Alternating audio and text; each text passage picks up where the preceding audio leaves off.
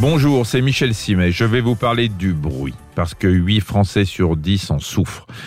On est là au cœur d'un problème de santé publique, parce que le bruit, bah, il en vient de partout et on évalue mal l'ampleur des dégâts qu'il accomplit. Le bruit stresse, il fatigue, il empêche de dormir, il nous rend à moitié sourds et peut en conséquence attenter à notre capacité à échanger avec les autres. Quand le fait de dialoguer devient une sorte de combat, on peut être gagné par le découragement et décider de mettre sa vie sociale en sourdine, ce qui conduit à l'isolement, donc à une potentielle dépression. Vous le voyez, pour quelques décibels de plus sont pourris des vies entières, d'autant que le neurone auditif est un petit peu capricieux.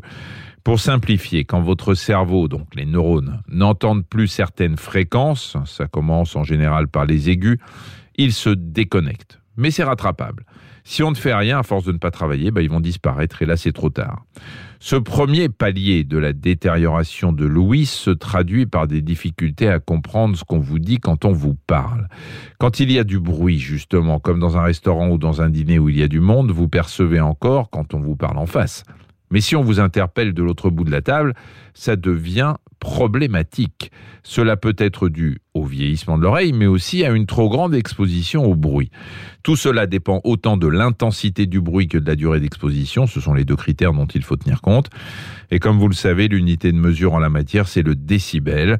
Jusqu'à 40 décibels, c'est reposant. Vous n'avez rien à craindre d'une conversation à voix basse ou du bruissement des feuilles des arbres.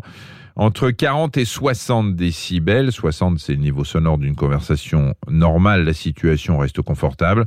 En revanche, à partir de 60 décibels, les choses peuvent devenir fatigantes. Alors quel type de bruit trouve-t-on au-delà des 60 décibels? Une voiture qui roule 65, un aspirateur 70, l'ambiance d'une cantine scolaire 85 décibels. Là, on commence à atteindre des niveaux où il ne faut pas s'éterniser.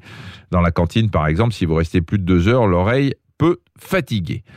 Si on augmente le nombre de décibels, ça donne 90 pour une moto, ce qui est dangereux hein, si euh, le manège dure plus d'une demi-heure. Et on dépasse 100 décibels pour un concert où ça peut carrément être douloureux parce que le danger est exponentiel. Pourquoi? Eh bien parce qu'à 100 décibels, il y a un danger pour l'oreille si le temps d'exposition dépasse 5 minutes.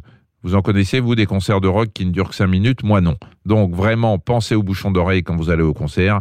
Il y en a qui sont vendus dans les salles et qui ne déforment pas le son.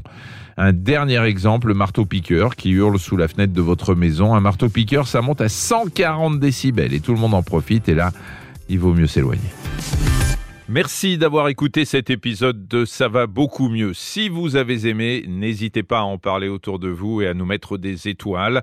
Retrouvez tous les épisodes sur l'application RTL, rtl.fr et sur toutes les plateformes partenaires. À très vite.